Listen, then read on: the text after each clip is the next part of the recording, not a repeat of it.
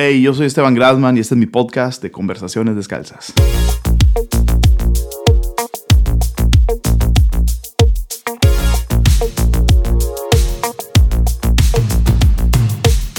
Donde en cada episodio me doy la tarea de desmenuzar la mente de una persona que admiro. Hablamos temas que abarcan desde iglesia y teología hasta series de televisión, apps, filosofías de vida y anécdotas. Son las conversaciones detrás de escenas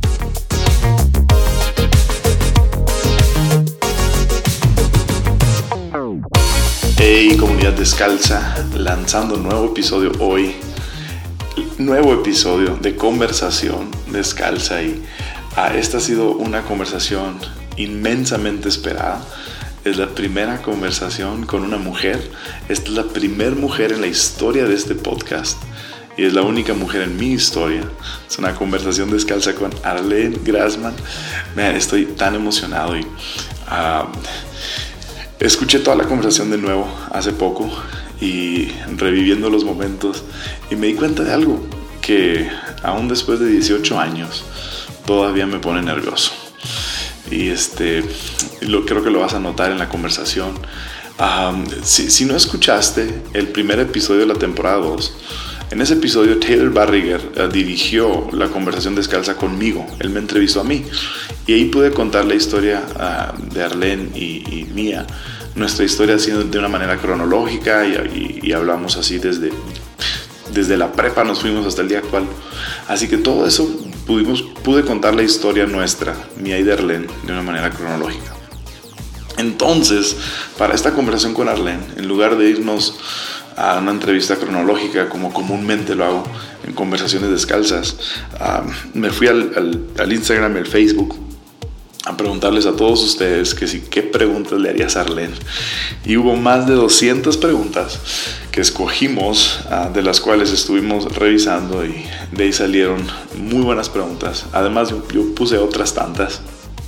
Así que el formato de esta conversación descalza es un formato de pregunta tras pregunta. Y eh, hablamos de cosas tan importantes como la leyenda del kimono, que tienes que saber esa, historia.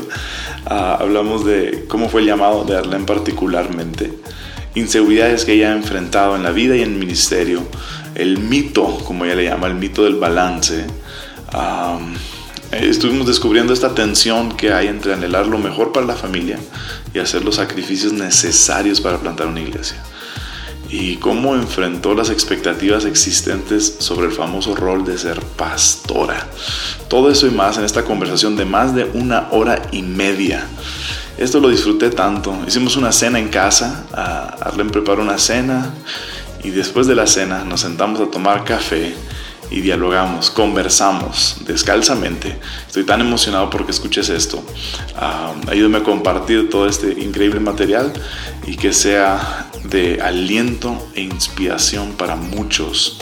La mujer más sabia que conozco, la mejor mujer que conozco, la única mujer en mi historia. Una conversación descalza con Arlene Grassman.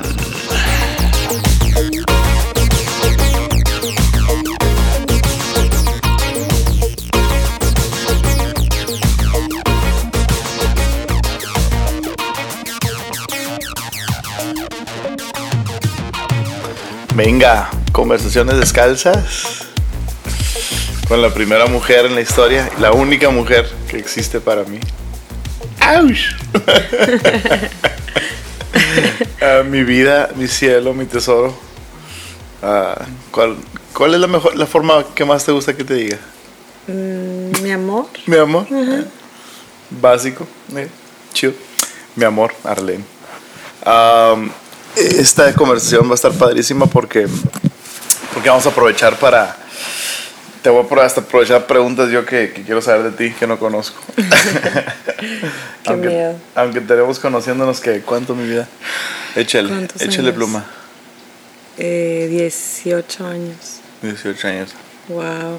18 años. 18 años, qué chido. Ah, los mejores 18 años de mi vida. Y la única regla en conversaciones descalzas es estar descalzos. Y lo estamos. Y a, lo mejor un poquito más que descalzos. ¡Wow! Ok. Um, y- y- esta conversación digo, está distinta porque ya, ya en el episodio, creo que el primer episodio de la segunda temporada, hablé mucho de nuestra historia cronológicamente. Entonces, um, más que irnos cronológica y ver y ver y ver, ver tu historia, um, me fui al me fui al internet, al Instagram y a preguntarle a gente que quisieran saber. Y honestamente recibí como 200 preguntas. Wow. Ah, 250, tienes muchos fans. Ah, y, quiero, y quiero aprovechar de hacer esto distinto y, y- y tratar de sacar el mayor número de, de preguntas posibles ah, de todas estas que están aquí. Entonces, ¿qué te parece si le damos por ahí? Me parece bien. ¿Está bien? Ok, entonces, ah, así, así para empezar, para empezar, ah, ¿a qué edad sacaste tu primer correo electrónico? Creo que no saqué, fíjate. Como a los, ¿qué te diré? 14 años. A los 14 años. Ajá. Chido. Sí, ¿tú? Yo también. wow, qué bien. Ok, chido. Um, así la dejamos entonces. Um, eh, están preguntando, eh, mucha gente pregunta que si dónde compras tus kimonos. ¿Dónde compro mis kimonos? Bueno, para empezar y aclarando, creo que esta temporada no usé tantos kimonos. ¿Ya no andan de moda? Es o- más la fama Yeah, de un kimono específico que tuve. yeah. Porque te dedicaste a subir fotos conmigo usándolo. historias, ya, ya. Hasta tiene unos episodios ahí en unas historias. Tiene hashtag. Em, pero los compro, no soy fiel a ninguna marca, fíjate. Eh, Soy ver, fiel a la oferta. ¿Eres fiel a la oferta? Más fiel a la Entras a una tienda, te vas a la sección de ofertas primero. Depende de la tienda. Ok. ¿Cuál es la tienda de Fault? Co- Pues depende del presupuesto. Em, depende de mi entras, situación. entras a un mall y están todas las No. tiendas. ¿Cuál es la tienda de Fault a la que vas? No me gusta casi, no me gustan las tiendas, soy la peor compradora. a mí me encantan las tiendas. Ya sé, no tengo paciencia, entonces tiene que ser algo, una tienda que vea todo así, que pueda como que escanear todo con la mirada sin... Pero el chiste es ver, te- te- sentir las A fábricas. mí no me gusta y menos medirme cosas. Entonces, soy... eh, entre más ordenada la tienda, más me gusta. Wow, qué diversión. Ya sé, no soy la mejor compañera de compras. That's awesome. Entonces, ti- tienda de Fault. Gracias a Dios, ¿verdad? Gracias que no me Dios. gustan. Imagínate. Imagínate si me gustara Imagínate. Ah, el, el kimono. ah, el kimono. de, de, de la conversación que, que tuve con Taylor, habla mucho de nuestra historia de, y de, sobre todo de, de los planes que teníamos a, a la gran y madura edad de 21 años cuando nos casamos, que era de irnos a India como misioneros. Y, ah, y, y- mucha gente ha querido saber tu perspectiva de esa historia. ¿Qué significaba eso para ti? Um, ¿qué, fue, ¿Qué fue para ti el... el eh, El cambio de plan. o, a- no, antes del cambio, sino simple y sencillamente la, la idea de ese plan? Um, ¿Qué significaba para ti? Eh, yo creo cuando nos casamos, eh, desde siempre, y creo desde mis votos lo dije, estaba dispuesta a ir a cualquier lugar, a cualquier cosa. Y siendo honestos, pues al principio cuando nos fuimos, fuimos a India en el en los primeros meses, el primer año de casados, 2004. 2004. Ajá. No, enero de No. 2005. Sí. Enero Eh, 2005, que ya íbamos para quedarnos, buscar para casas, buscar casa y regresarnos y eh, me acuerdo que no fue lo que yo pensaba. O Mm. sea, después de escuchar tanto de acerca de India, no, no tuve la experiencia que pensé que iba a tener. Y ¿En qué sentido? Espiritual, emocional, conexión. no, en todos los niveles yo creo. En, to- eh, o sea, no. Yo me acuerdo que llegamos, aterrizamos y, no sé, al otro día le marcaste a tu mamá para reportarnos. ¿Y qué? Bien bonito tu mamá preguntando. Sí, que está bien bonito ahí yo. mm, Aquí, aquí donde estamos, no. Y me acuerdo que te pregunté, ¿por qué nunca me habías contado que era así? Te dije. Y, y me dijiste, no, muchas veces platicamos y veíamos videos y todos, pero fue muy impactante para mí estar. Ya había estado en muchos otros países, pero nunca me había impactado tanto. Ya. Como que no, no, no, no sentí que podíamos hacer algo efectivo, al menos yo. Mm. Y fue un shock súper grande para mí. Ya. Y, pero yo creo que en esa temporada Dios hizo algo en el corazón mío y al mismo tiempo hizo algo en nuestros planes, como de aprender a, ceder y abrazar, pero al mismo tiempo eh, tuvo misericordia. Y esa, esa vez íbamos por ah, seis semanas, ¿no? Seis semanas, Y, y tú estuviste menos. sí, como cuatro semanas. ¿no? Ajá. tú- tú- Estaba súper enferma lo y me regresé antes, Ya, embarazada. embarazada. Yay. Náuseas así, mal, vomitando cada dos cuadras. Entonces, sí estabas dispuesta, pero el, el cambio fue, um, fue un, Fue una buena noticia para mí, la verdad. ya, Sí. ok. O sea, no, no era como que, oh, man, no sé, o sea, no, no fue por ahí, fue gracias, Señor, No. por tu misericordia. Nos quedamos. Wow. ¿Tú consideras que um, Dios te llamó a plantar iglesias o nada más estás siguiendo um, esta, esta locura en la que te metiste cuando nos me casamos? metiste, ¿O que no te metí yo cuando nos casamos? Em, yo creo que, o sea, Dios nos llamó a servir en el área que estemos, en la situación que estemos, como hace unos años no estamos plantando iglesias. Ya. Y sí creo que personalmente, yo sé que hay tantas variaciones de opinión ahorita en, en estos tiempos, pero mi opinión personal es, yo sí creo que Dios me llamó a seguirte a ti. Ok. Y, o sea, ser tu ayuda idónea y estar un paso atrás. Entonces eso sí ha significado muchas cosas Yeah. en diferentes temporadas y eso significa plantar iglesias. Entonces sí creo que Dios me llamó a plantar iglesias porque estoy haciéndolo contigo. Ya. Cu- cu- Tu llamado a... ¿Cuándo fue que supiste que querías servir a Dios full time, tiempo completo? O sea lo que eso signifique, porque también es una idea muy, muy curiosa. Sí. Pero cu- ¿cuándo supiste tú que querías en cualquier capacidad servir a Dios? Yo creo a los 16 años. Yo supe, y, y lo tuve súper claro. Siempre. Hace como 10 años. Hace como un poquito más, como 11. siempre supe, eh, yo creo siempre, yo creo el Señor nos diseña de una manera que somos afines a un lugar o a una cosa que vamos a hacer. Yo, eh, la verdad, no, no me gusta cuando la gente llega diciendo, no, el Señor me mandó para allá y lo odio, es lo único que no quería hacer. Siempre estoy pensando, ¿será que no te mandó allá? O como que no, no creo que Dios nos hace eso, no nos pone en esas posiciones tan difíciles. Yo creo que pone Lo algo último, sí, lo- ajá. que es lo último que quería hacer. A lo mejor sí era la última idea de lo que pensé, pero así de que es algo que no disfruto hacer, Yeah. no creo. Eh, y yo desde, desde que era adolescente siempre yo siento que el Señor puso algo para la iglesia, algo para servirle, algo especial en mi corazón. Y a los 16 años me acuerdo muy bien en un visión juvenil. Come on, eh, Ciudad Juárez.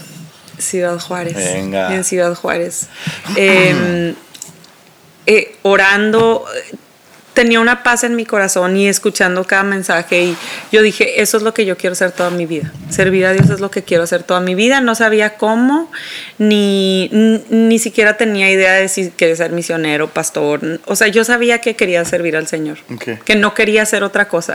De eso estaba convencida, no, no sabía cómo. Mm. Era estudiante, seguía estudiando, o sea, mi vida continuó normal, pero había esa cosa en mi corazón, que era lo que más anhelaba hacer. Mm. Ya. Entonces yo creo que eh, y se, se ha significado diferentes cosas en diferentes temporadas, pero sí creo que ha habido algo en mi corazón desde siempre. Ya sabes como cuando estás haciendo algo y piensas, Yeah. esto nací, Yeah. para esto nací, algo así. Qué chido.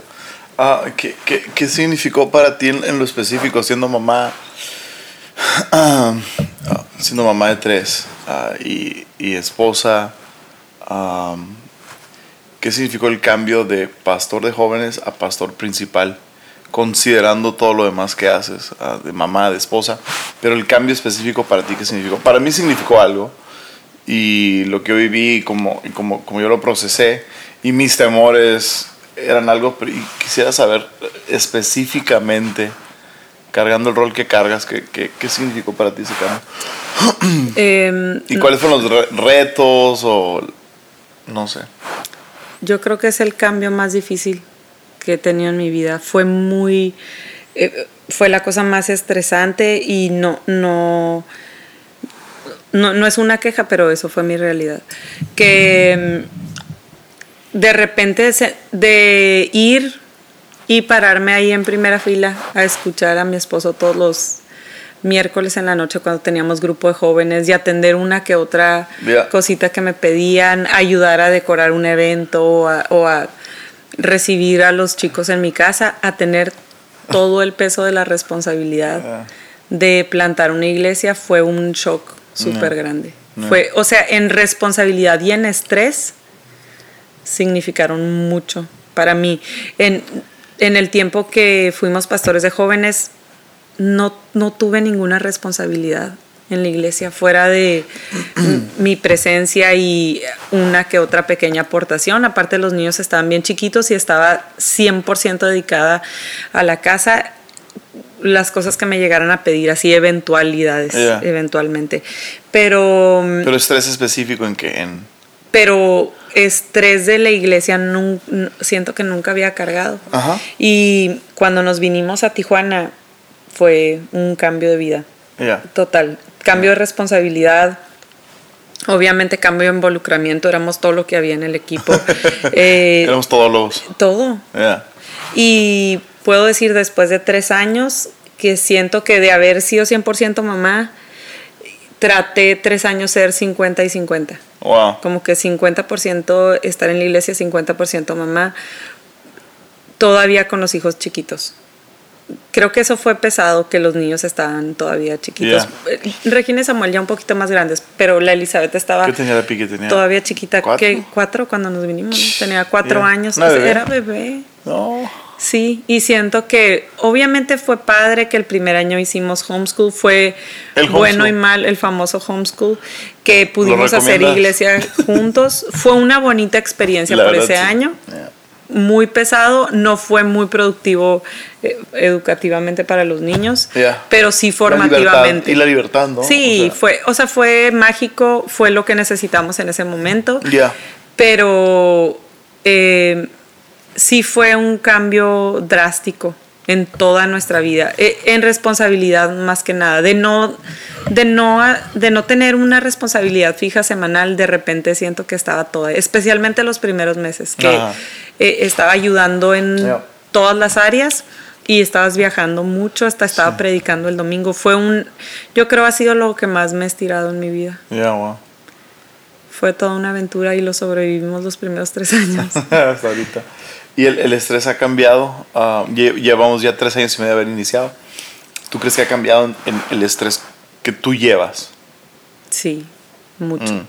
Sí, mucho porque al principio sí sentía el peso de la responsabilidad y para mí, pues obviamente siempre estamos aprendiendo, pero tenía toda la carga encima y ver todos los detalles, hay que poner esto así, hay que hacerlo así. Gracias a Dios que fueron agregándose gente que tenía los gustos súper parecidos Ya. y que podía empezar a descansar y no tener que estar ahí cada vez desde antes de hacerlo. Eh, entonces sí me quitó, yo creo que me quitó más carga de trabajo que de estrés. Ya. Pero personalmente soy alguien naturalmente estresable, estresada, estresada. Ah, Sí. Todavía sientes, el, todavía sientes un... Porque yo no lo puedo explicar el, ah, El peso. el peso. Y, y, y, no, y no son de responsabilidades de cosas que tengo que hacer. Exactamente. Porque... no es una la- lista de qué hacer. sí, es- y, es un y equipo se hace, un equipo se arma y, y, gracias a Dios ¿no? se, se- se va for- formando el equipo para que cada quien pueda hacer lo que... sus áreas de, de, de expertise. Pero el peso. El peso. Sí, como eh, eso pienso. Al final del día, si algo falla, Ajá.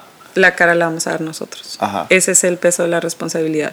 Si no- hay no- alguien que hace si todo, pero estás- la parte Ajá. que la parte donde falle está sobre mí. Ya. Esa es la parte, yo creo, estresante. Aparte de todas las cosas que, Yeah, yeah. que pueden eh, salirse de control. la vida y todo. Wow. Vi- Viendo todo el relajo ese, ah, ¿qué, qué- qué has hecho para, para poder organizar, organizar la vida, balance si es que existe eso, en- entre eh, esposa, pastora, ah, mamá, ah, que enseñas, que diriges este ministerio, que haces lo otro? La verdad, yo ¿Cómo le haces? me quité ese peso, gracias a Dios. Me acuerdo que una amiga me contó de un curso de liderazgo que les había dado Ajá. Steven Furtick una Ajá. vez.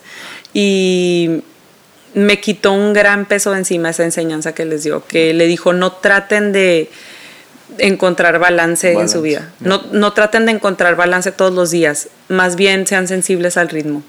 No, si un día tratas de ser la mejor mamá y la mejor pastora y la mejor esposa, vas a sentirte frustrado al final del día porque no puedes hacerlo todo. Pero si estás consciente que quizás esta semana que hay un evento de mujeres vas a ser la peor mamá y vas a eh, pedir comida para llevar dos días de la semana o tres días de la semana y tu casa va a estar volteada y como que vas a vas a ser mamá caótica, pero vas a hacer un muy buen trabajo en la iglesia.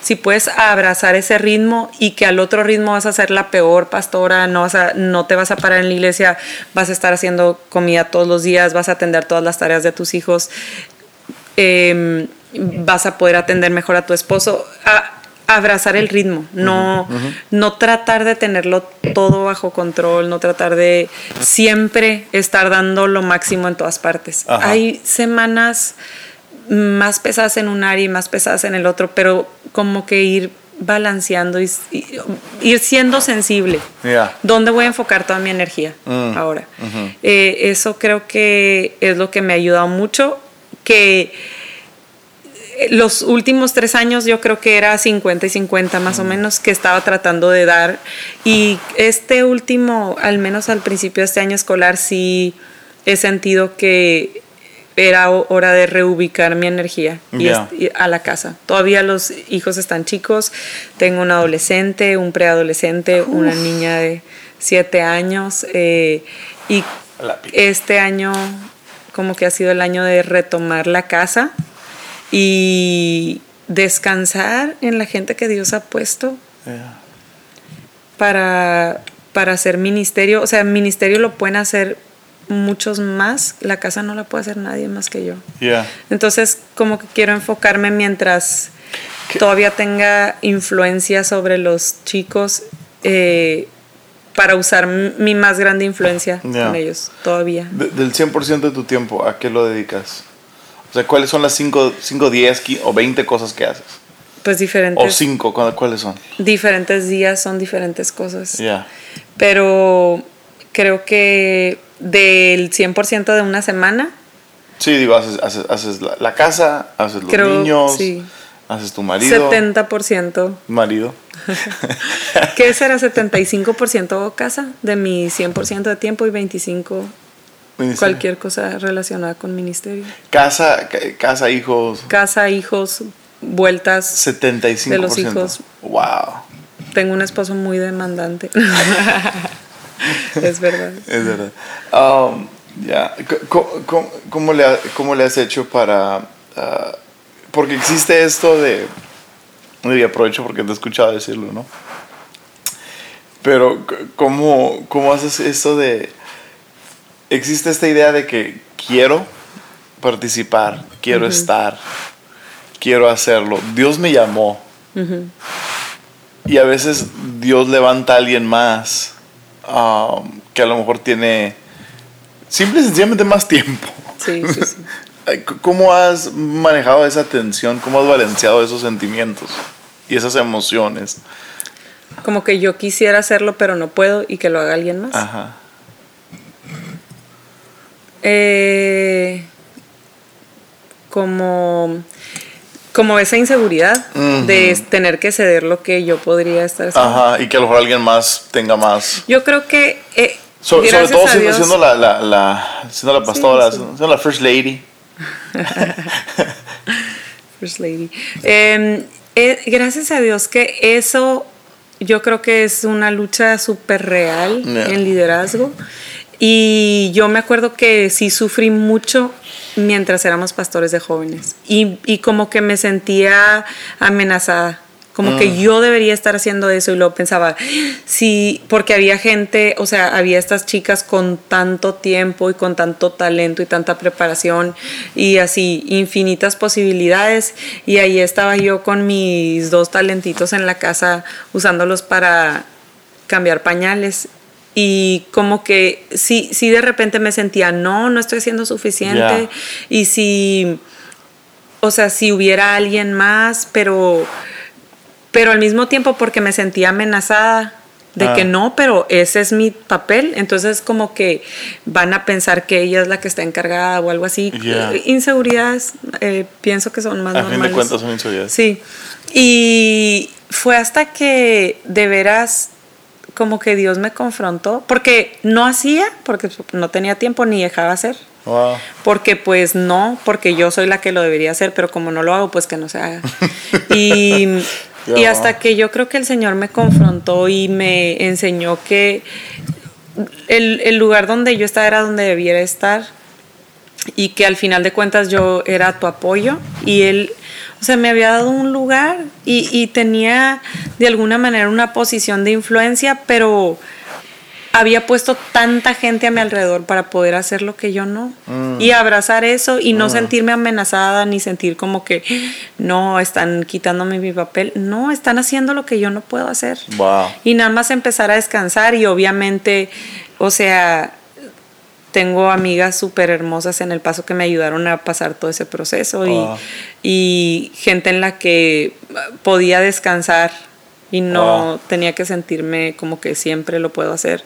Y, y gracias a Dios como que el Señor trató con eso desde antes. Entonces, sí me siento con mucha libertad. No siento que los ojos tienen que estar, para mí es un descanso si los ojos no están sobre mí, honestamente. Entonces, no me siento como que... Y, y eso fue, o sea, fue un viví ese reto aquí porque era como mi cosa, me gustaba en los eventos yo decorar, como que tener mi toque y de repente estamos eh, acá en Tijuana y de haber hecho yo siempre todo y era como que qué bonito y yo, ay, gracias y todos, ay, es que lo hizo Arlene y todos, qué lindo y todas las fichas, ¿no? Las flores. Y de repente llegan estas chicas que hacen las cosas mil más bonitas. Mm. De repente o sea, como que yo pensaba que yo era buena para reciclar y ellas hacían maravillas. Y tuve, o sea, sí, no, no, no, deja tú con algo que estaba guardado de repente. Me acuerdo tan bien, fue la primera cosa que no hice, un photo booth en, en Navidad, en, estamos en el Alhambra, el primer año que me dijeron, yo estaba ocupada saludando gente porque habían llegado y, y, me dijeron, ¿sabes qué viene esta chica? Eh, ella, pero puedes confiar, tiene súper buen gusto, lo está haciendo y volteo y lo está dejando hermoso. Y mm. nunca ni se me hubiera ocurrido. Y como que pensé, ahí fue, me dolió un poquito, como que en mi ah, orgullo, de pensar, todo el mundo, o sea, todo el mundo lo va a ver y yo no lo hice. Y al mismo tiempo me dio un descanso de pensar, lo pueden hacer mejor que yo. Entonces era el, y desde esa vez, hace dos años y medio, es más, ahora en Ancla Mujeres puedo descansar en las ideas que me traen. A veces nomás me cuentan esto y esto y esto y yo qué padre. Háganlo, porque son buenas. Entonces, eh, como que he aprendido a apreciar. ¿Qué sería el, consejo que le darías o lo primero que alguien tendría que hacer si se encuentra en esa posición de se siente insegura porque tienen las manos amarradas con el tiempo limitado? Pero quisiera, pero, ah, o sea, ¿qué es lo primero? lo primero que le diría es, no, no te estreses, Dios te llamó y puso un sello sobre ti. Yo, yo sabía, o sea, yo sé lo que Dios me ha llamado y sé la posición que me ha dado y no tengo lo que requiere muchas de las veces, o sea, hay mil. O sea, yo creo que la mayoría del equipo quizás si lo pensara harían un mejor trabajo que yo, están más involucradas, eh, a lo mejor soy la mujer que está más involucrada del equipo en la oficina. Menos involucrada. Sí, puede ser, porque soy la que menos tiempo tiene, soy la única que tiene este tres hijos en, en estas etapas, pero le diría que no, no, si el Señor te llamó a hacer eso y, y Él puso ese sello sobre ti, nadie te lo va a quitar. Y si hubiera querido poner a otra persona en esa posición, la hubiera puesto, pero te puso a ti. No, no necesitas sentirte amenazada pensando que no, es que me van a quitar mi posición. Es, es el, o sea, nada es nuestro, nada es nuestro, nada es nuestro y no, no, lo que el Señor, Él lo pone, Él lo quita y aparte si Él puso una gracia especial sobre ti, usa esa gracia y aprovecha las gracias mm. de los demás para poder eh, este, hacer que su reino crezca. Mm. No es, te quita tanto estrés y te quita te da tanto descanso poder descansar en el equipo. Cada quien tiene dones y talentos tan diferentes y si los juntamos son maravillas y es tanto descanso. hablando de esas inseguridades, está, hablando de esas, de esas inseguridades, ¿cómo lidiaste con las expectativas de la gente? sobre o cómo lidias con las expectativas de, la lidias em.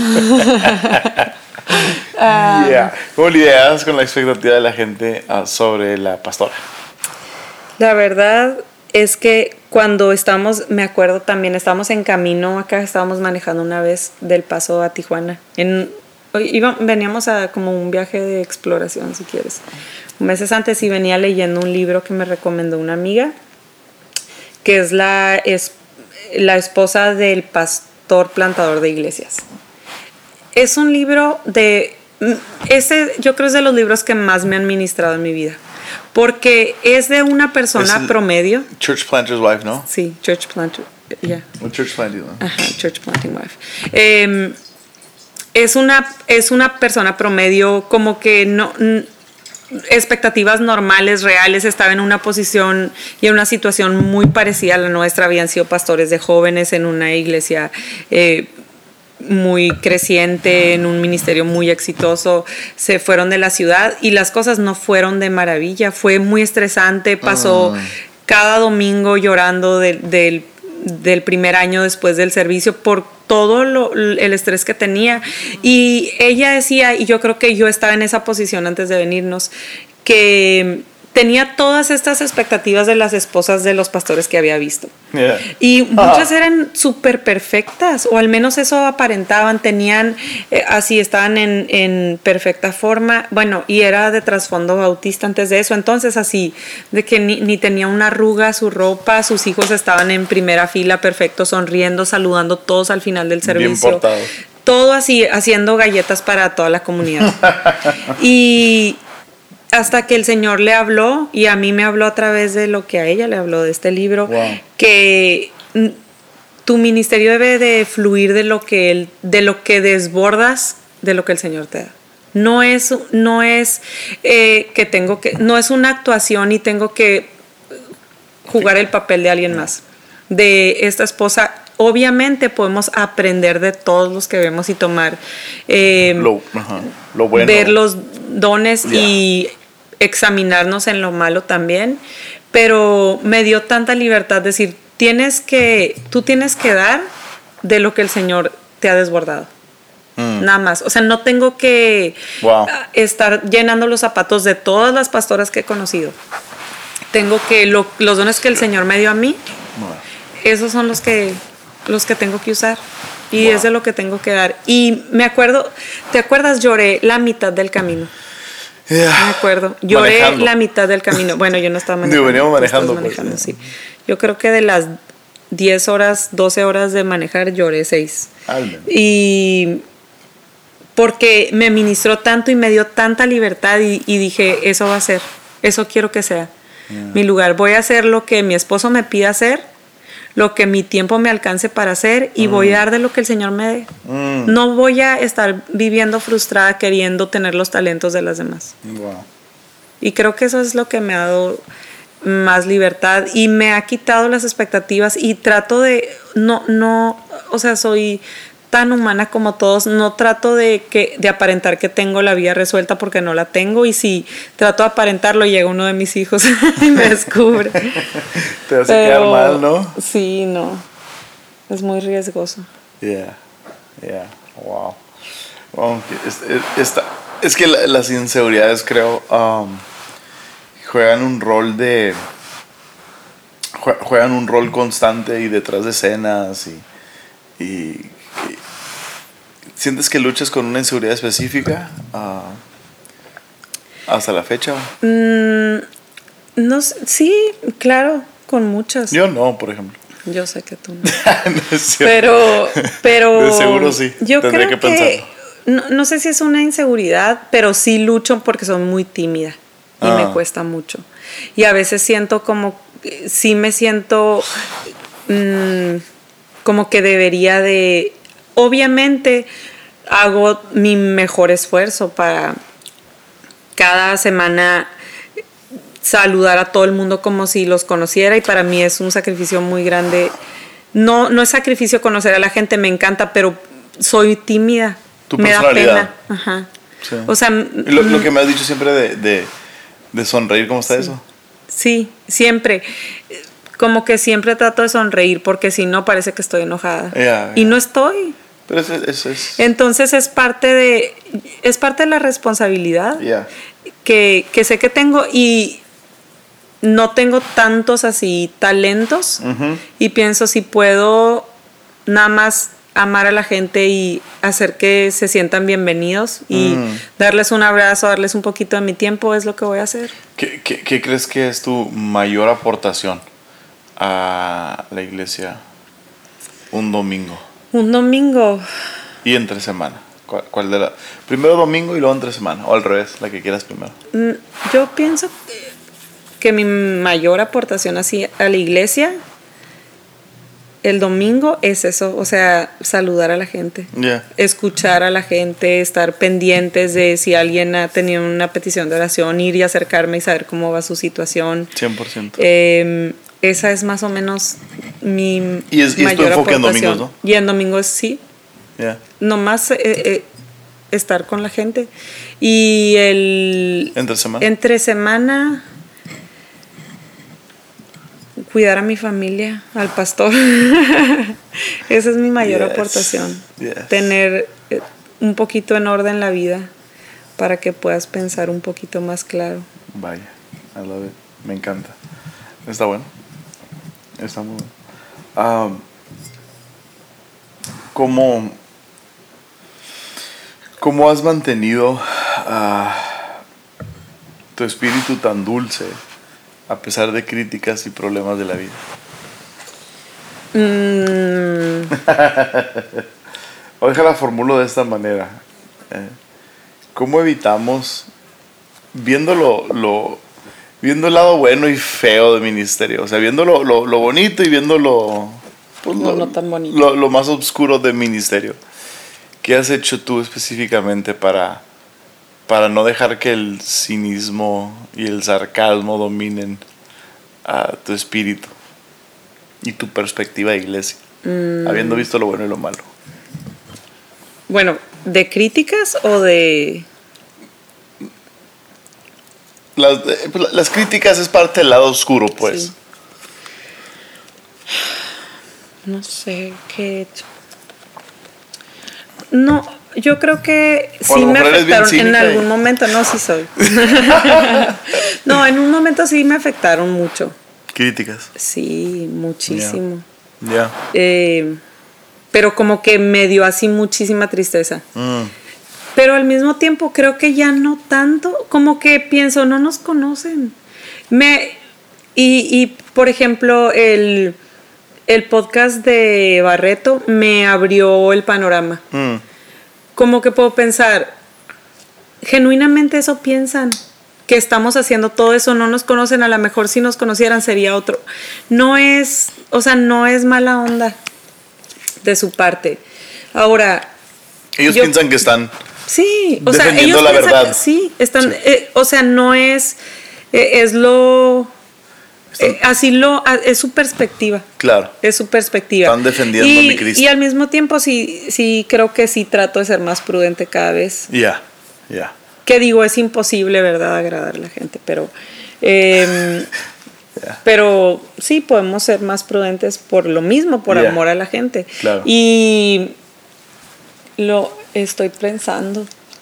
Ah. O sea, tampoco quiero que como que nada me afecta. Yeah. No es cierto. O sea, de repente sí pierdo la fe en la humanidad con cosas que pasan. Yeah. Pero bueno, ya la recupero, el Señor me, me regresa.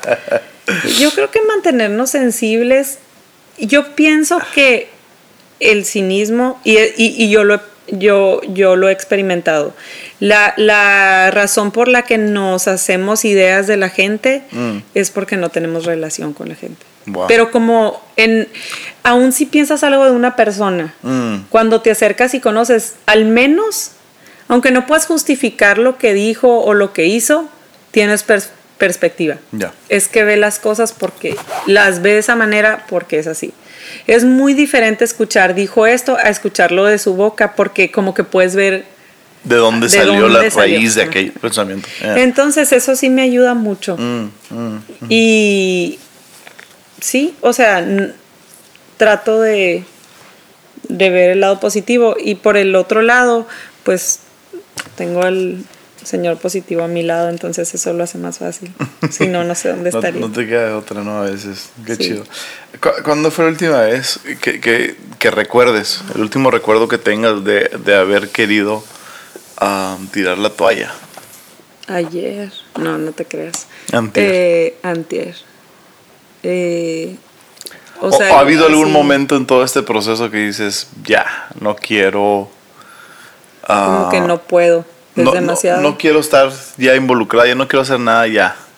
No sé.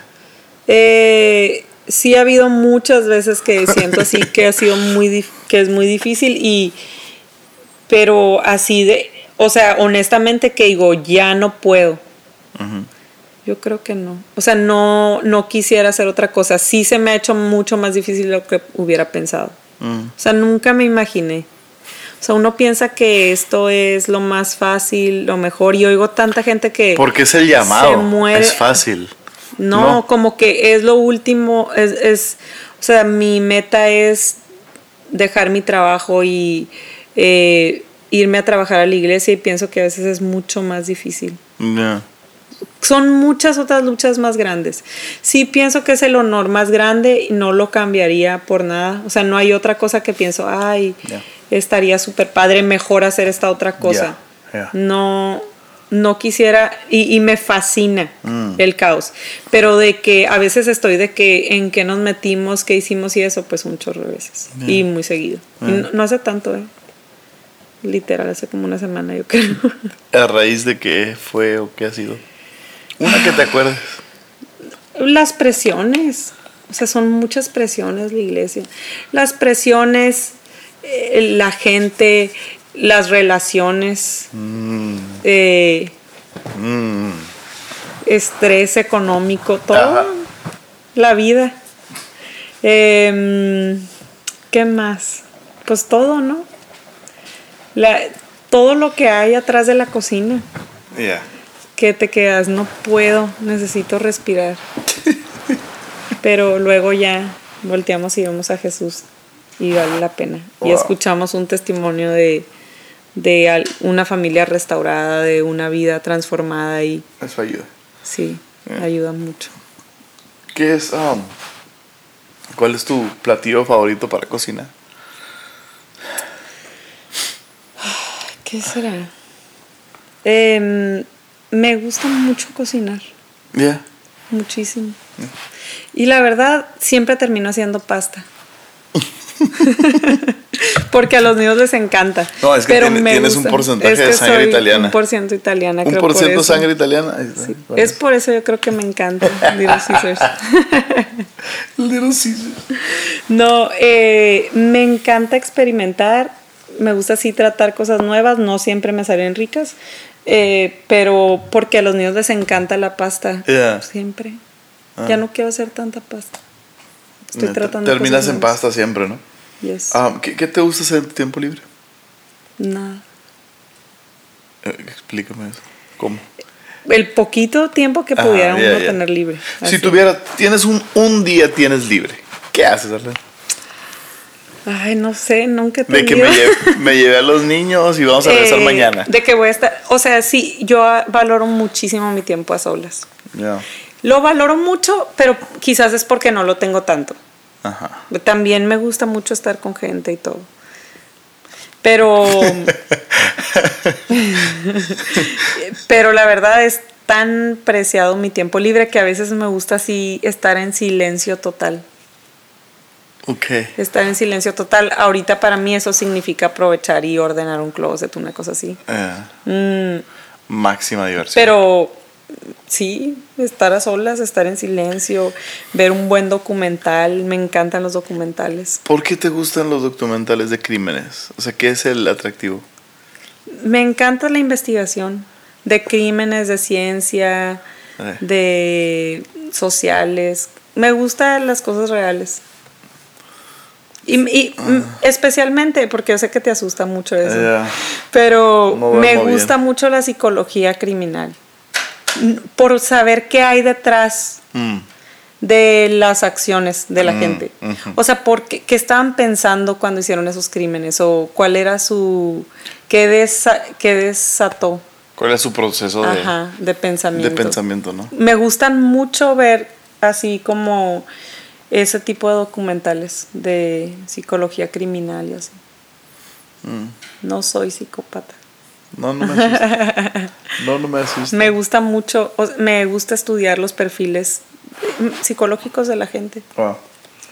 ¿Cuál es tu parte favorita del día? Las mañanas. Ah, Me gustan mucho cuando tomamos cafecito en la mañana. Es mi parte favorita. no. Me gustan mucho las rutinas y creo que esa parte es la que tenemos dominada. No más. es la que se parece igual. Es la, es la que se parece más. Cuando nos salimos corriendo. Ajá. Ah. Pero es mi parte favorita del día. Tomar café en la mañana. Ujú. Come on. Sentarnos con nuestro café. Yeah.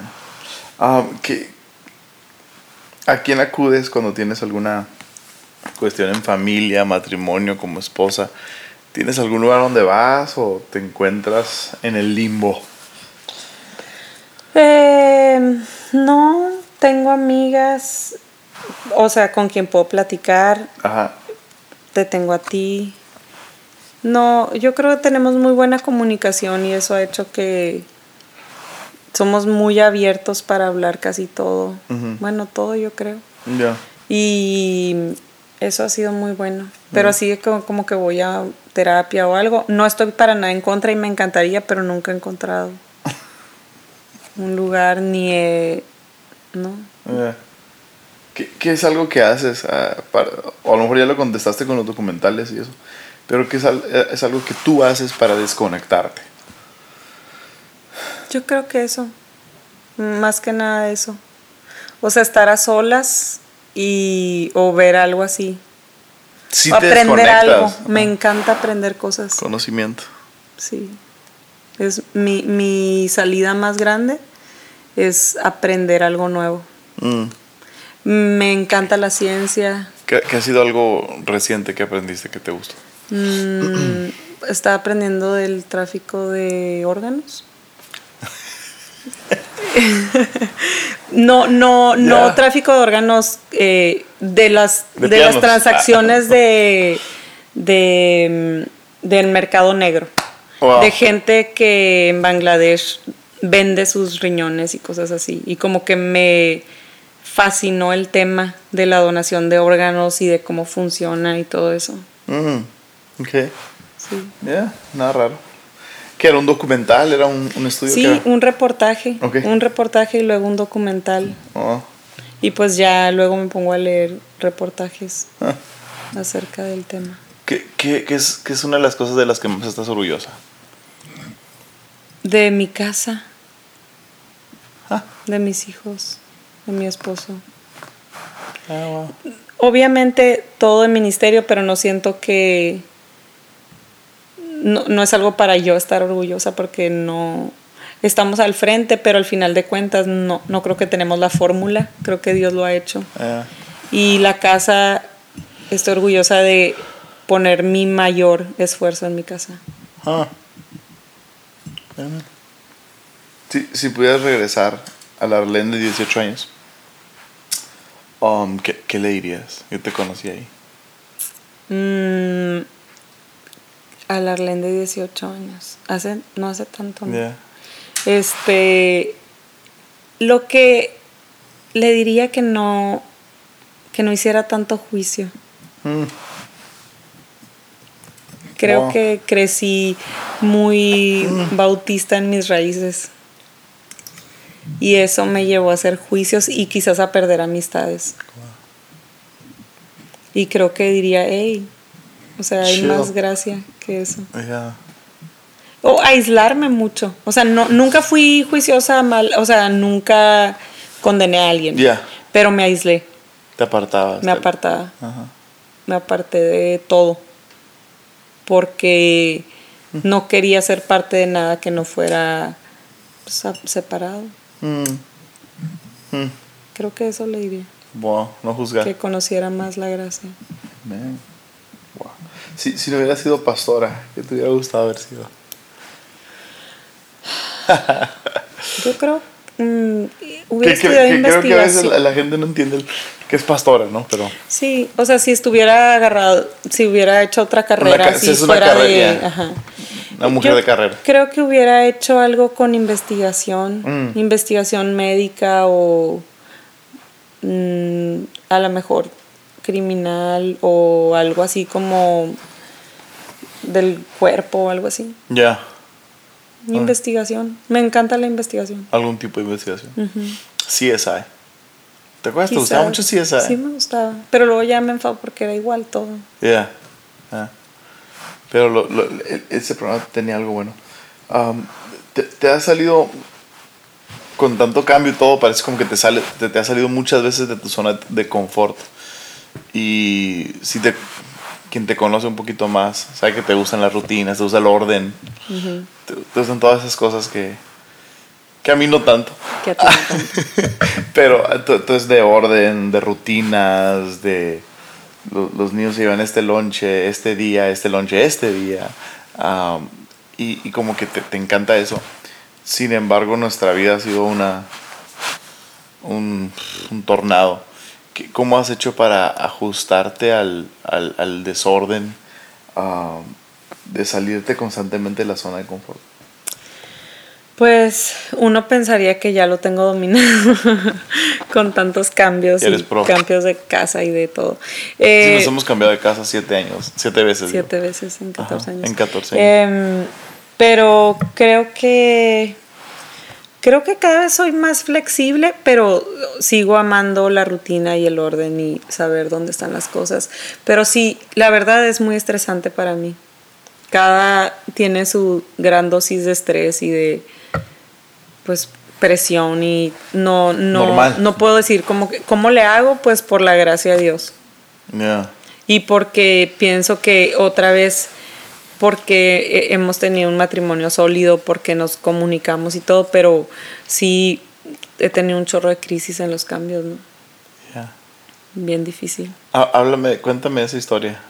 Cuál todo cuéntame esa historia de uh, de cuando nos mudamos a Tijuana y tú tenías otra cosa en mente, uh, es buena historia. ¿Cuál parte? La parte de... Sí, yo, yo pensaba que, que iba a ser diferente, que nuestros hijos iban a estar en la escuela. Fue un cambio demasiado grande para la familia. Fue todo, o sea, absolutamente dejamos todo, o sea, de tener todo en perfecto orden, de saber dónde estaba todo en casa, los hijos iban a la escuela enfrente, todo de repente está todo en un camión esperándonos en San Diego las cosas para encontrar casa en dos días. Entonces fue muy estresante y al mismo tiempo había habido cosas que Dios nos había hablado a través de gente y obviamente había deseos en nuestro corazón y aparte había una trayectoria de cómo Dios nos había sido fiel con nosotros. Y yo pensaba que ha sido fiel en el pasado, va a ser fiel ahora también. Y va a responder a todos los anhelos y todo se va a ordenar en el último momento, especialmente ahorita que estamos obedeciéndolo y dejamos todo por su causa. Algo que queríamos era, como los niños ya estaban enrolados en el sistema escolar americano, queríamos que permanecieran ahí, ¿no? Sí, que entonces yo decía, encontramos un lugar en San Diego y los niños pueden seguir en la escuela, entrar el ciclo escolar. Entonces estamos buscando casa en Tijuana y atrás de mi corazón está, el Señor va a hacer algo y nos va a dar una casa en San Diego. Nos va, va a proveer un lugar. Y me acuerdo que vimos casas y las vimos y, y siempre he tenido esto, yo creo que nos eh, ha librado de muchas cosas que tengo este así deseo bien fuerte, pero al mismo tiempo tengo este temor de Dios de decir, no quiero que se haga mi voluntad. Mm. Y no quiero imponer algo sobre mi esposo mm. porque sí sé la influencia, pero no quiero que caiga sobre mí la responsabilidad. Prefiero que Dios lo haga a decir, porque yo quise se hizo. Porque te aferraste. Por aferrado, porque yo aplasté estos botones o entonces yo decía no quiero ese peso o sea quiero hacer lo que el señor quiera mm. pero tú convéncelo así y sí pensé o sea honestamente yo estaba con eso o sea veíamos las casas para rentar y pensaba o sea, sí las veo y qué padre y todo, pero yo sé, va a haber una llamada, o sea, Dios lo ha hecho en el pasado. Se va a abrir esa puerta. Hasta que de repente estamos firmando un contrato y nunca llegó la llamada, nada, nos estamos cambiando de casa y, yo sí sentí, me acuerdo cuando se fueron todos, me quedé sentada en las escaleras y me quedé, aquí vivo. o sea, y la verdad es que, pues Dios no lo hizo esta vez. Como que, y, estas promesas y esta palabra y era, no, no se cumplió. Y, pero al mismo tiempo, cuando pensé aquí vivo, empecé a apreciar cosas. Empecé a apreciar cosas de que no me había dado cuenta ni siquiera en la casa. Era una casa bien bonita, tenía cosas muy padres y como que pude empezar a ver y fue una muy bonita temporada y era exactamente lo que necesitaba la iglesia y lo que necesitábamos nosotros esa temporada. Pero fue difícil para mí. Fue difícil para mí que no no era, no era como yo pensaba y no nada más como yo pensaba, como Dios me había hablado supuestamente a través de alguien que ni me conocía. Entonces sí fue, fue, un, fue, fue difícil para mí el cambio, fue muy difícil.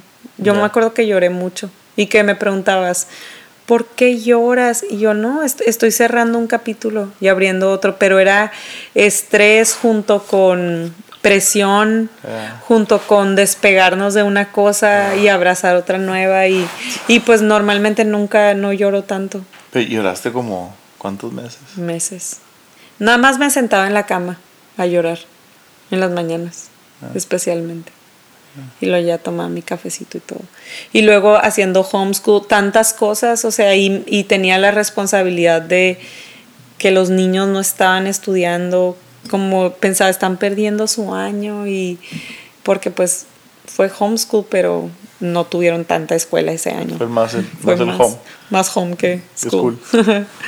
pero hasta que Dios me habló, una mañana, meses después, me acuerdo. Y lo más chistoso es cómo me habló a través de Facebook. Que me llega un recuerdo de hacía años. De esos que Facebook te Sí, de esos de que hace cinco años íbamos a salir a hacer algo a la iglesia, me acuerdo. Y estamos viendo un lugar o grabando unos videos y, y me acuerdo que me salió hace cinco años o siete años, algo así, y estaba embarazada ya vivíamos en El Paso y estaba de visita en Hermosillo y vi la foto y se me hizo tierna y después la volví a abrir y, el, y arriba decía, eh, me, puse a leer lo que había escrito en la foto. La descripción y decía, eh, qué, qué padre poder estar de visita, estoy feliz de regresar a casa si tan solo me podría llevar la escuela de los niños a El Paso. Ah. Y como que cuando leí eso, algo me habló bien fuerte en mi corazón. Mm. Y fue como Dios diciéndome, tu problema no es geográfico. Mm. Cuando estabas allá, querías tener lo que había en Hermosillo y ahora que estás aquí, quieres tener lo que hay allá. Mm. Y me acuerdo que lloré tanto, tenía tanta vergüenza. Porque todo el tiempo, no, e, esos ocho, siete meses no me había quejado porque no tenía cara para quejarme. Dios estaba haciendo cosas increíbles. Increíble. Yo decía, nada más estoy llorando porque estoy abrazando lo nuevo y despidiendo lo viejo. Pero al final de cuentas había algo en mi corazón. Había una condición, estaba mi corazón condicionado de que, ok Señor, aquí estoy yo sacrificándome. Y mira, es- todo esto está pasando, pero la una cosita que yo quería, que era La la escuela. escuela. Ajá. Y yo creo que cuando, mm, cuando reconocí eso, dije, ¿quién soy yo para condicionar? ¿Dónde voy a vivir? Sí, o sea, Dios lo está haciendo. Y Él tiene el lugar aquí, lo tiene donde sea. Y me acuerdo que tenía un chorro de, de vergüenza de pensar todo lo que Dios ha hecho. Y yo todavía, y yo todavía tengo, me Wow. atrevo a estar como que inconforme y me acuerdo que hasta te pedí perdón. Y yo perdón porque no est- he estado aquí he trabajado todo y he hecho pero como que una parte de mi corazón no estaba completo. Y de ahí fue un se, des- se desencadenaron cosas súper padres me acuerdo que como que vi con otros ojos mi ciudad. Era como que amé Tijuana con todo mi corazón. Fue toda una aventura y yo creo que fueron dos años bien padres. Y fue una experiencia bien bonita. Que el- o sea, el los problema no era geográfico en sí, era- Era mi corazón. Era estar inconforme con lo que había en el momento. Y como que pude reconocer eso y me dio tanta libertad de decir, no, no es cierto, no necesito nada de ningún lugar, tengo todo lo que necesito. Wow. Y me dio tanta libertad. Y creo que al final poder abrazar, esto, es, esto es lo que tengo, Ya. esto es lo que tengo y, Mm. y ver todas las bondades del Señor. Está, está mi familia, estamos haciendo, y, es, y lo que estaba pasando en Tijuana, o sea, Dios ya estaba haciendo algo, siempre lo ha hecho, algo fuera de nuestro, de nuestra capacidad. Fuera de serie. Totalmente, ajá. Ya. Come on. Mm. Me encanta esa historia. Digo, porque. Porque yo te decía eso. Pero pues no es lo mismo que Dios te lo diga que te lo diga tu esposa. Por eso te digo. Entonces. o- sea, y no que te decía, tienes un problema en el corazón. Nunca te dije eso. Pero era como que. Lo que yo siempre te decía era: ve lo que Dios está haciendo, ¿cómo puedes.? no estar así. No es estar así, porque yo estaba, yo estaba como niño chiquito, ¿no? En, en, en la tienda Claro. de juguetes. En esa temporada. Y, y, y eso es lo que yo siempre, lo que yo siempre he dicho, lo que siempre eh, ah, he admirado ah, de ti, es que escuches a Dios. Entonces, y está padrísimo porque a veces yo te puedo decir algo. Cuando llego a tener la razón, Bueno, Pocas, cuando llego a tener la razón y te, y te puedo decir algo y por X o Y no, no lo tomas bien en el momento, lo que sea, saber que estás abierta a escuchar a Dios, eso a mí me da mucha paz. Decir, pues, ah, ah, porque a lo mejor yo, a lo mejor ni siquiera lo que estoy diciendo es lo correcto, pero Dios te va a decir lo que es correcto, en el momento correcto y de la manera correcta. Y ese siempre ha sido un descanso para mí, el decir, escucha a Dios. Con eso estoy bien. Ah, yo rara vez tengo la razón, entonces Dios siempre la tiene. A veces me toma un ratito, Yeah. unos meses. Un poquito. Pero sí, sí fue, sí, sí fue una aventura y al mismo tiempo pienso que obviamente me hubiera encantado haberlo escuchado desde antes. Pero Parte esa de, temporada ajá. me dio tanta perspectiva. Yeah. Porque al final de cuentas, no, yo no siento que estaba. Yo, yo no siento que estaba ni amargada, ni, ni quejándome, no, ni. no, no. Era algo muy profundo en mi corazón, pero era algo que yo no podía controlar. Y creo que por Pero la ni primera nadie lo vez. veía ni nada, o sea. No, no, no, era algo inter era como si fuera una tristeza interna, Ah, como un luto. como si fuera un luto. Y eso pensaba, y a, y a veces lo decía así, no, pues estoy Saliendo guardando el luto de la última temporada, había sido algo muy hermoso lo que habíamos vivido y era como que pues estoy cerrando esa y abriendo Sí, esta. exacto. No era ni enojo, ni No, tristeza, no, ni, frustración, ni, ni amargura, pero cuando estás de luto no puedes ver el brillo. Wow. No, no puedes ver el brillo, o sea, como que vives la vida y aprecias y todo, pero hay algo interno. Pero la parte, o sea, una de las partes que a mí, que siento que Dios usó esa temporada es que yo, porque soy más racional, siempre pensaba, Yeah. tú estás en control de tus emociones. Y yo creo que nunca en mi vida yo no había estado en control de mis emociones hasta, esa, hasta esa ocasión. Y me ayudó tanto a abrir mi corazón y mi perspectiva y poder entender a la gente. Mm. Poder entender y amar incondicionalmente, decir, no, está, no ha tenido revelación. E- Está en un proceso. O sea, no siempre estamos en control, ni de eso. Podemos Wow. tener control de nuestra actitud siempre. Sí. Pero hay veces que hay situaciones que, que están bien profundas y necesitamos una intervención divina. Y yo creo que por la primera vez, tan prolongadamente, Ah. había estado como, como con algo que me ganaba. Y creo Por que por esa vez, porque como que por la esa vez experimenté la gracia de Dios, así me sentí, así me sentí de avergonzada que la necesité más que nunca. Ah. Porque me quedaba, qué pena, cómo pude haber vivido así. No era nada trágico y no era nada, pero para mí era mucho. Y tenía mucha vergüenza. Entonces, como que pude experimentar y ahora puedo apreciar otras cosas que a lo mejor antes hubiera hecho un juicio o no hubiera podido tener una perspectiva más abierta para abrazar a alguien que venga con un tipo de dolor o de quebranto, de algo que está fuera de su capacidad. Y creo que lo necesitamos tanto para poder amar a la gente. Y yo creo que no, no, no que no amar a la gente, pero no tenía tanta empatía. Siempre está tratando de, raz- de razonar y de solucionarlo lo más rápido posible. Y hay cosas que toman tiempo y toman que el Señor sople sobre tu vida. No. Y no está eh, con una persona decirte ya pues, este, Ya. cheer up. wow. Yeah. Ya. Yo casi no te dije. No, No. poquito. Nomás todos los días, ¿no? Um, ay, híjole. Tengo un sinfín de preguntas sobre matrimonio. No sé si quieras entrar en eso. No sé No si sé si es lo quieras. suficientemente noche para entrar en ese tema. No sé si tú quieres. I'm ready, yo estoy listo. Um, pero, no sé por qué mucha gente pregunta que si cómo le haces para aguantarme. No, no sé qué significa eso. Um, Yo creo que la gente sabe, por eso pregunto. ah, pero de- déjame preguntarte esto, esto está buena. ¿Qué es lo más difícil de estar casada conmigo? ¿Qué es lo más difícil de estar casada contigo? Em, llevar tu ritmo. Mm, Alcanzarte. mm, Eso es lo más difícil. wow. Ya.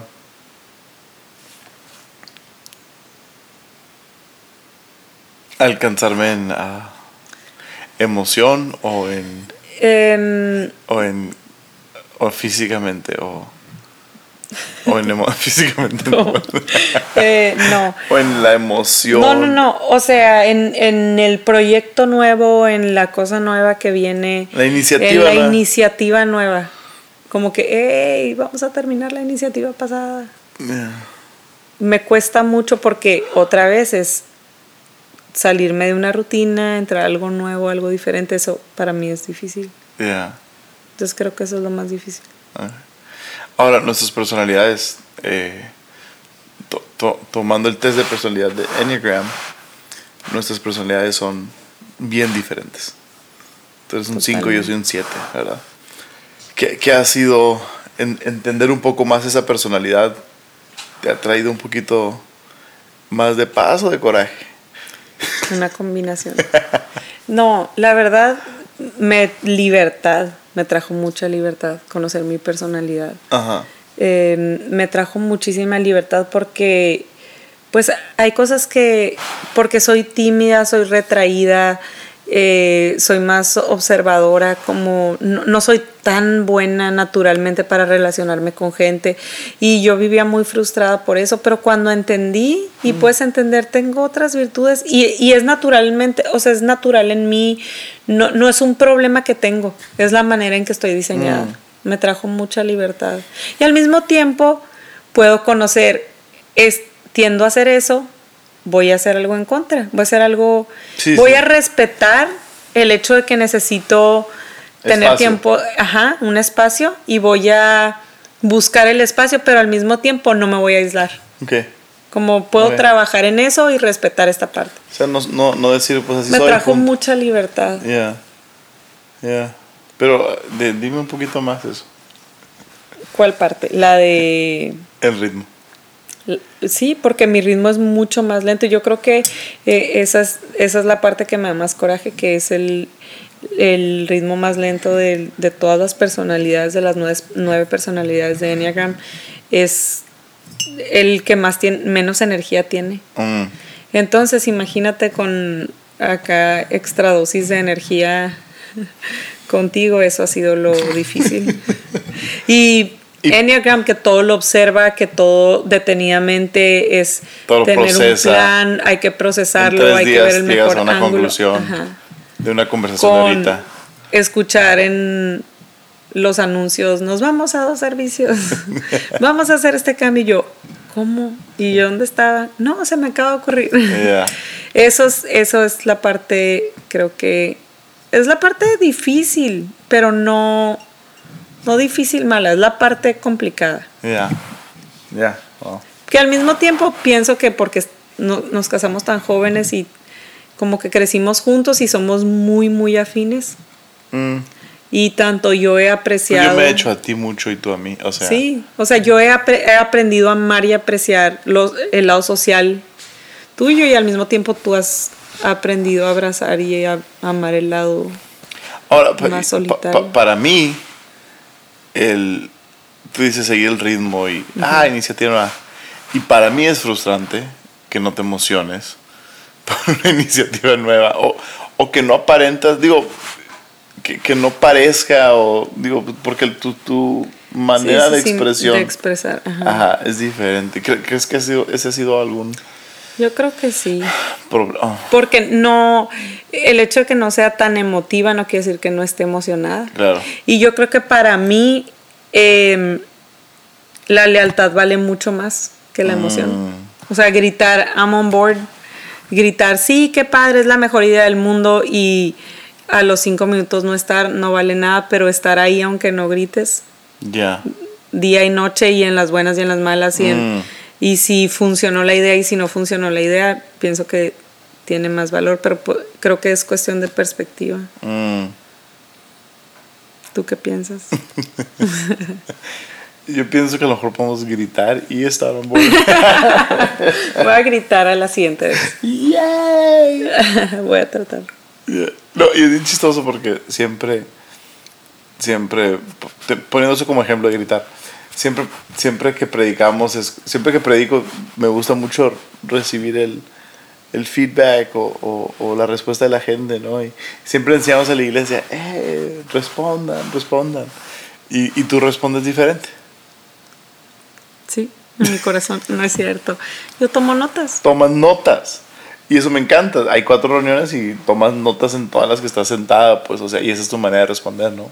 Refuerzo mis notas del primer semestre. Exacto, y, y yo creo que uh, yo, he llegado a, a, aprender y a valorar eso. Ah. Y tomo notas, tengo un lado para notas de las predicaciones y otro para notas de las cosas que podemos mejorar.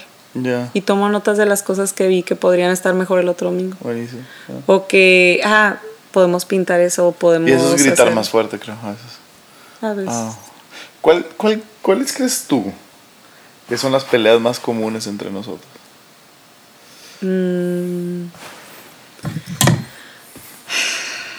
¿Qué será? ¿Eso? ¿Será eso? ¿Diferencias de perspectiva? Sí, diferencias de perspectiva. Creo que todas las peleas son diferencias de perspectiva. Sí, pero yo creo que mucho en eso, ¿no? En, en... Específicamente. Bueno. Creo que lo más común. Digo, cualquier cosa puede ser una buena razón, ¿no? Claro. Pero em, yo creo eso, yo creo eso es la, eso es Mm. lo que más que yo siento que puede ser muy atrabancado y me frustro. ¿Sí o no? Sí, ¿verdad? Sí.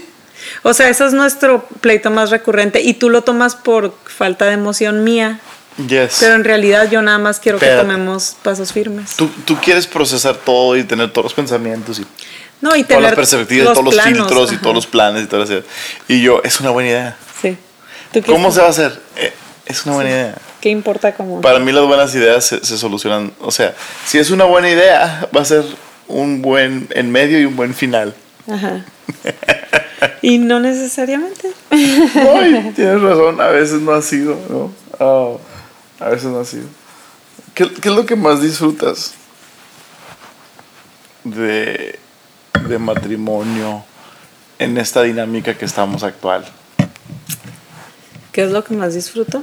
Sí, o sea, en esta temporada que nos encontramos ahorita. Hijos pequeños todavía, iglesia nueva, relativamente chavorrucos. ¿Qué es lo que más disfrutas ahorita? Matrimonialmente. matrimonialmente, bueno, en, en la casa, em, disfruto, me encanta que ya están en una etapa que los disfrutamos diferentes a los niños. Podemos hacer cosas que a todos nos gustan. Yeah. Podemos jugar un juego de mesa que nos reta a todos, no estamos jugando para entretener a nuestro niño. O podemos ver un programa de televisión que todos queremos ver. Sí, ya no es. Ajá, ya no es Ya no es unas caricaturas, ajá. Eso, eso disfruto mucho, que ya podemos salir como que disfrutar la vida juntos. Eh, y como matrimonio también, que ya estamos en una temporada diferente donde ya los niños están más grandes, tenemos más tiempo, eh, aunque no, a veces no tenemos tanta energía, pero podemos hacer más cosas eh, como que más independientes otra vez, eh, Mm. ya no tan con los chiquitos. Y que podemos hacer cosas juntos, Ya, podemos trabajar juntos, eso está padre, ya, aunque a veces está difícil, ¿Por qué? por lo mismo, por, porque tenemos perspectivas tan diferentes.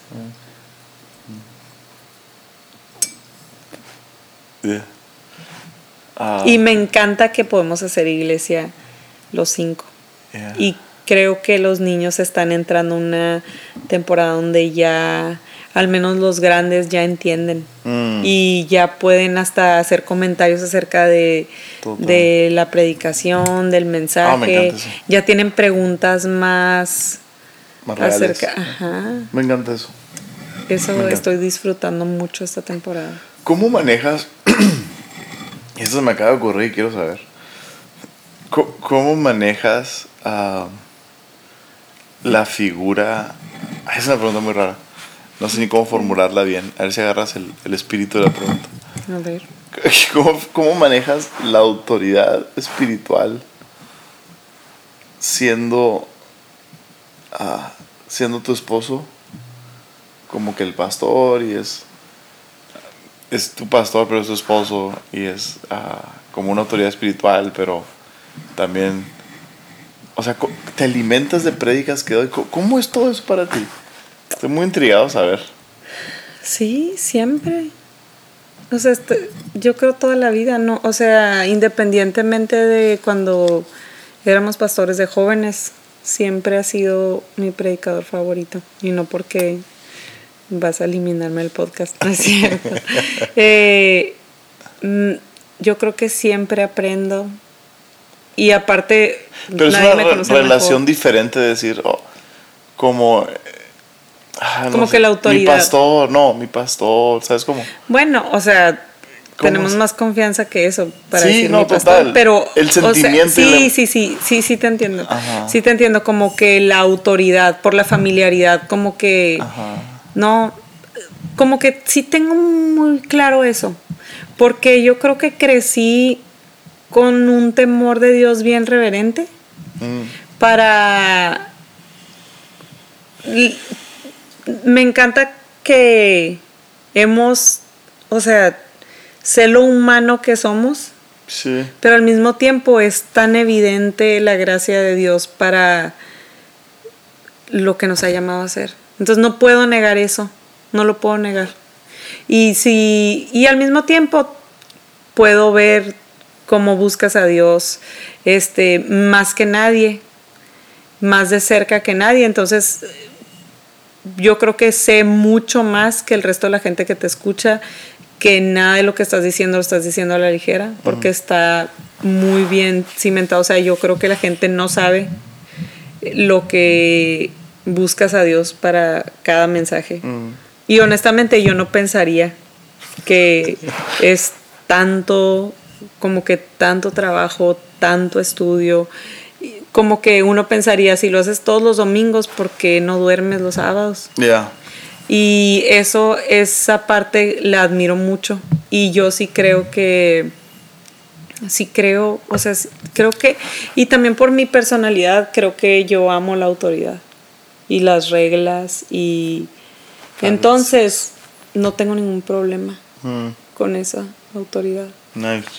Y al mismo tiempo Mm, tengo, o sea, y tú lo has dicho en mensajes, y, y tenemos esa libertad de pensar, hey, y, y, te lo, y te lo he dicho, como siento que no, este mensaje no, no salió de... cu- cuando me he sentido, si no tuviera esa autoridad, yo creo no pudiera discernir el- la diferencia, pero Sí. eh, ha habido veces cuando te he dicho, ¿sabes qué? Siento que no buscaste a Dios igual, que este mensaje no fue un mensaje así, como que eres muy buen comunicador y lo armaste súper bien, pero no está hablando del corazón o no, no estabas conectado cuando lo hiciste, entonces, porque puedo reconocer esa diferencia, creo, entonces no, no, no siento que tenga un problema con eso.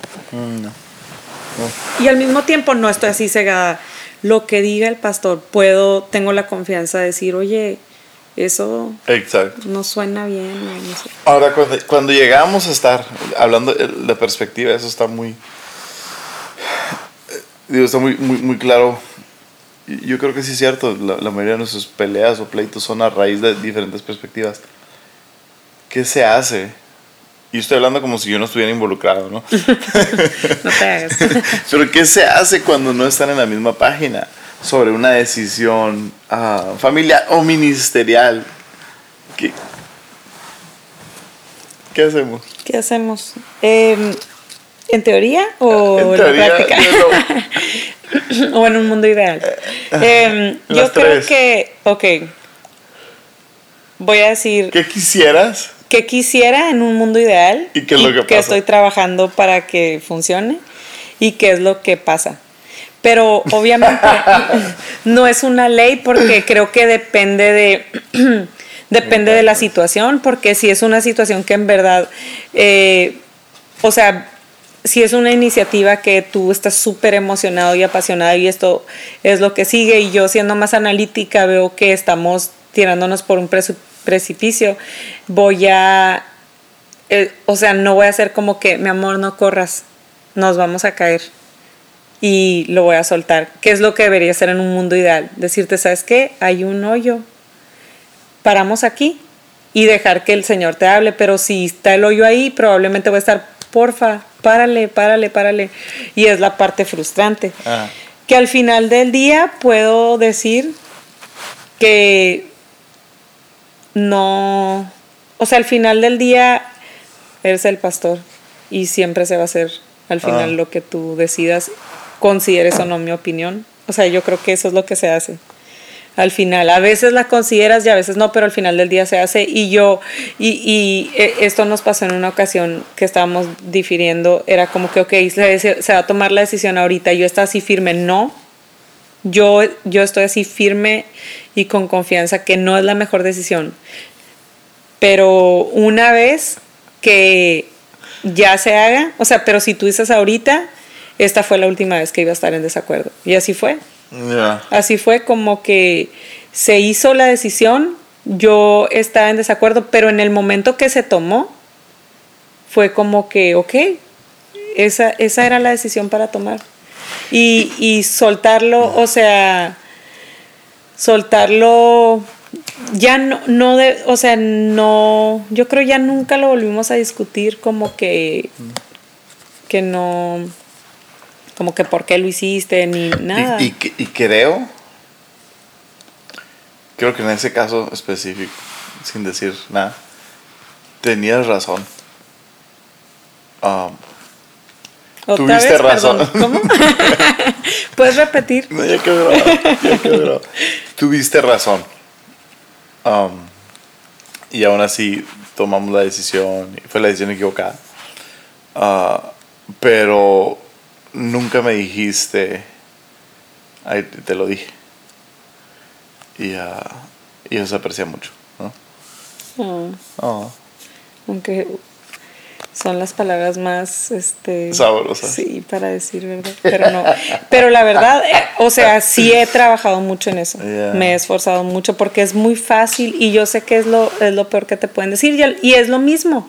Es reconocer que es la autoridad y, y yo sí estoy muy consciente de la responsabilidad que tengo. Yo sé que como como con Basti mm. un si yo sé que si yo hago un desaire en contra tuyo, se, se hace el alboroto. O sea que yo sí estoy muy consciente que las mujeres eh, eh, están viéndome y, que sí hay una influencia independientemente de mi involucramiento y sí, sí, estoy, sí estoy muy consciente de eso y tomo responsabilidad de eso y por eso siempre me gusta honrar y si hay un desacuerdo te lo voy a decir a ti, pero jamás voy a...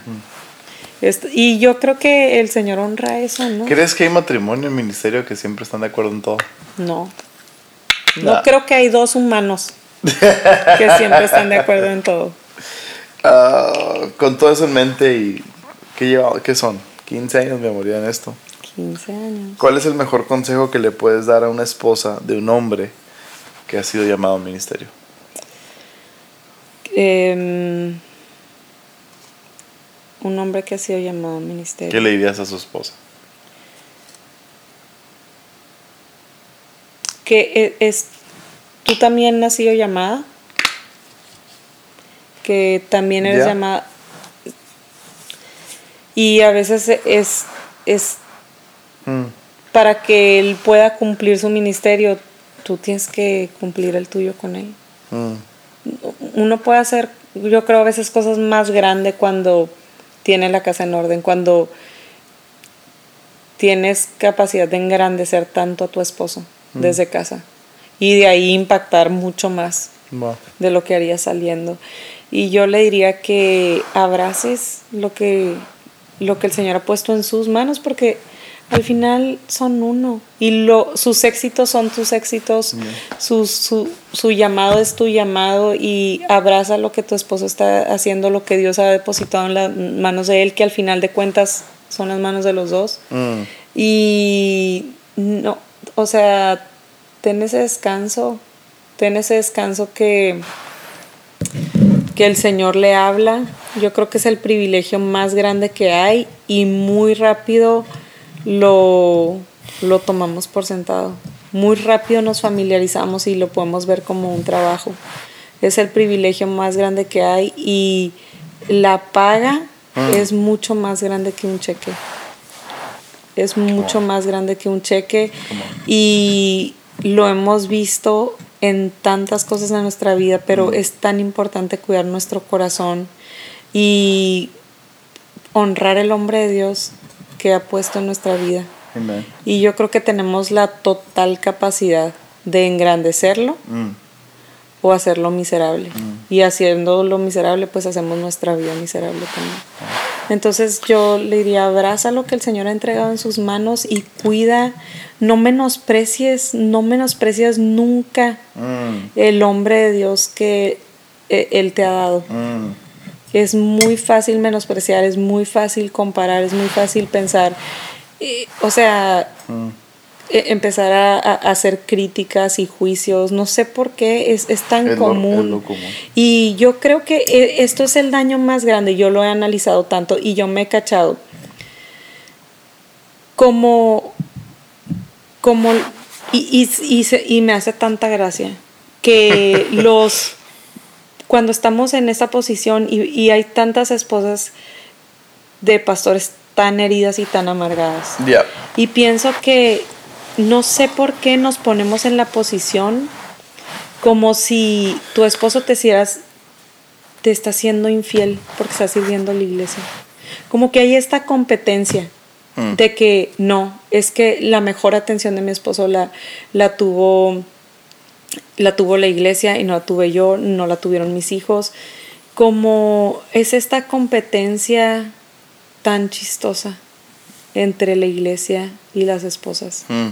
y la familia. Y entiendo que hay una responsabilidad y que la iglesia no tiene final y que eh, es una responsabilidad muy grande de los esposos poder Sí, navegar.